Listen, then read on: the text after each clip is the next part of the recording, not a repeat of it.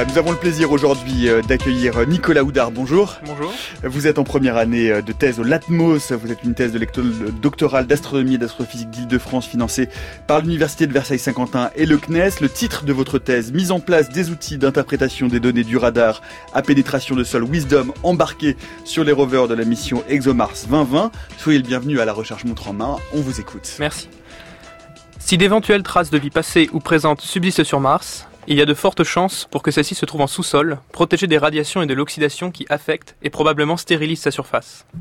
Pour cette raison, le rover martien de la mission russo-européenne ExoMars 2020 a pris le parti d'étudier le proche sous-sol martien à l'aide de différents instruments dédiés et d'une foreuse de 2 mètres.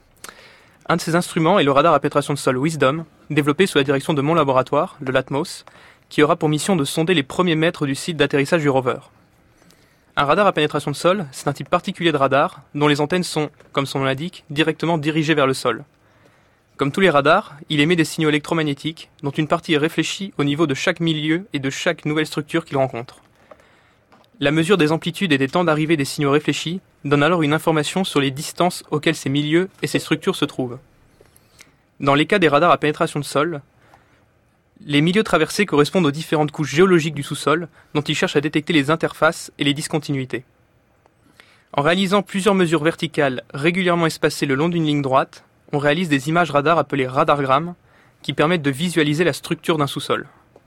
Le but de ma thèse est de mettre en place des outils pour interpréter les radargrammes de Wisdom. L'intérêt de cette interprétation est double, puisqu'il s'agit à la fois d'aider à reconstituer l'histoire géologique du site d'atterrissage, mais aussi de guider les choix de forage du rover. L'idée est de trouver des lieux de forage intéressants scientifiquement et accessibles sans risquer d'endommager la foreuse. Typiquement, on recherche des sites présentant des couches sédimentaires protégées en sous-sol, mais dépourvues de roches enfouies sur lesquelles la foreuse pourrait buter. Pour toutes ces raisons, la profondeur de pénétration, qui est de l'ordre de quelques mètres, et la résolution de Wisdom sont un bon compromis entre les intérêts scientifiques et les contraintes d'ingénierie de la mission.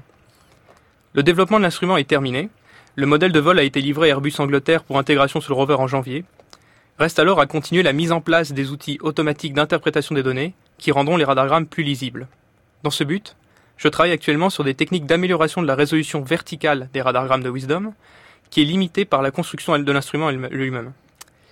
Euh, des techniques de post-retraitement permettront de repousser ces limites et de détecter des couches de seulement quelques centimètres.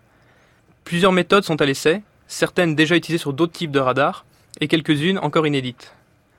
Pour juger de l'efficacité des outils développés, je les confronte à des, données simulées numériquement, mais aussi à des données expérimentales, collectées dans le cadre de différentes campagnes de mesure sur des sites naturels, avec un modèle de l'instrument proche de celui qui partira sur Mars.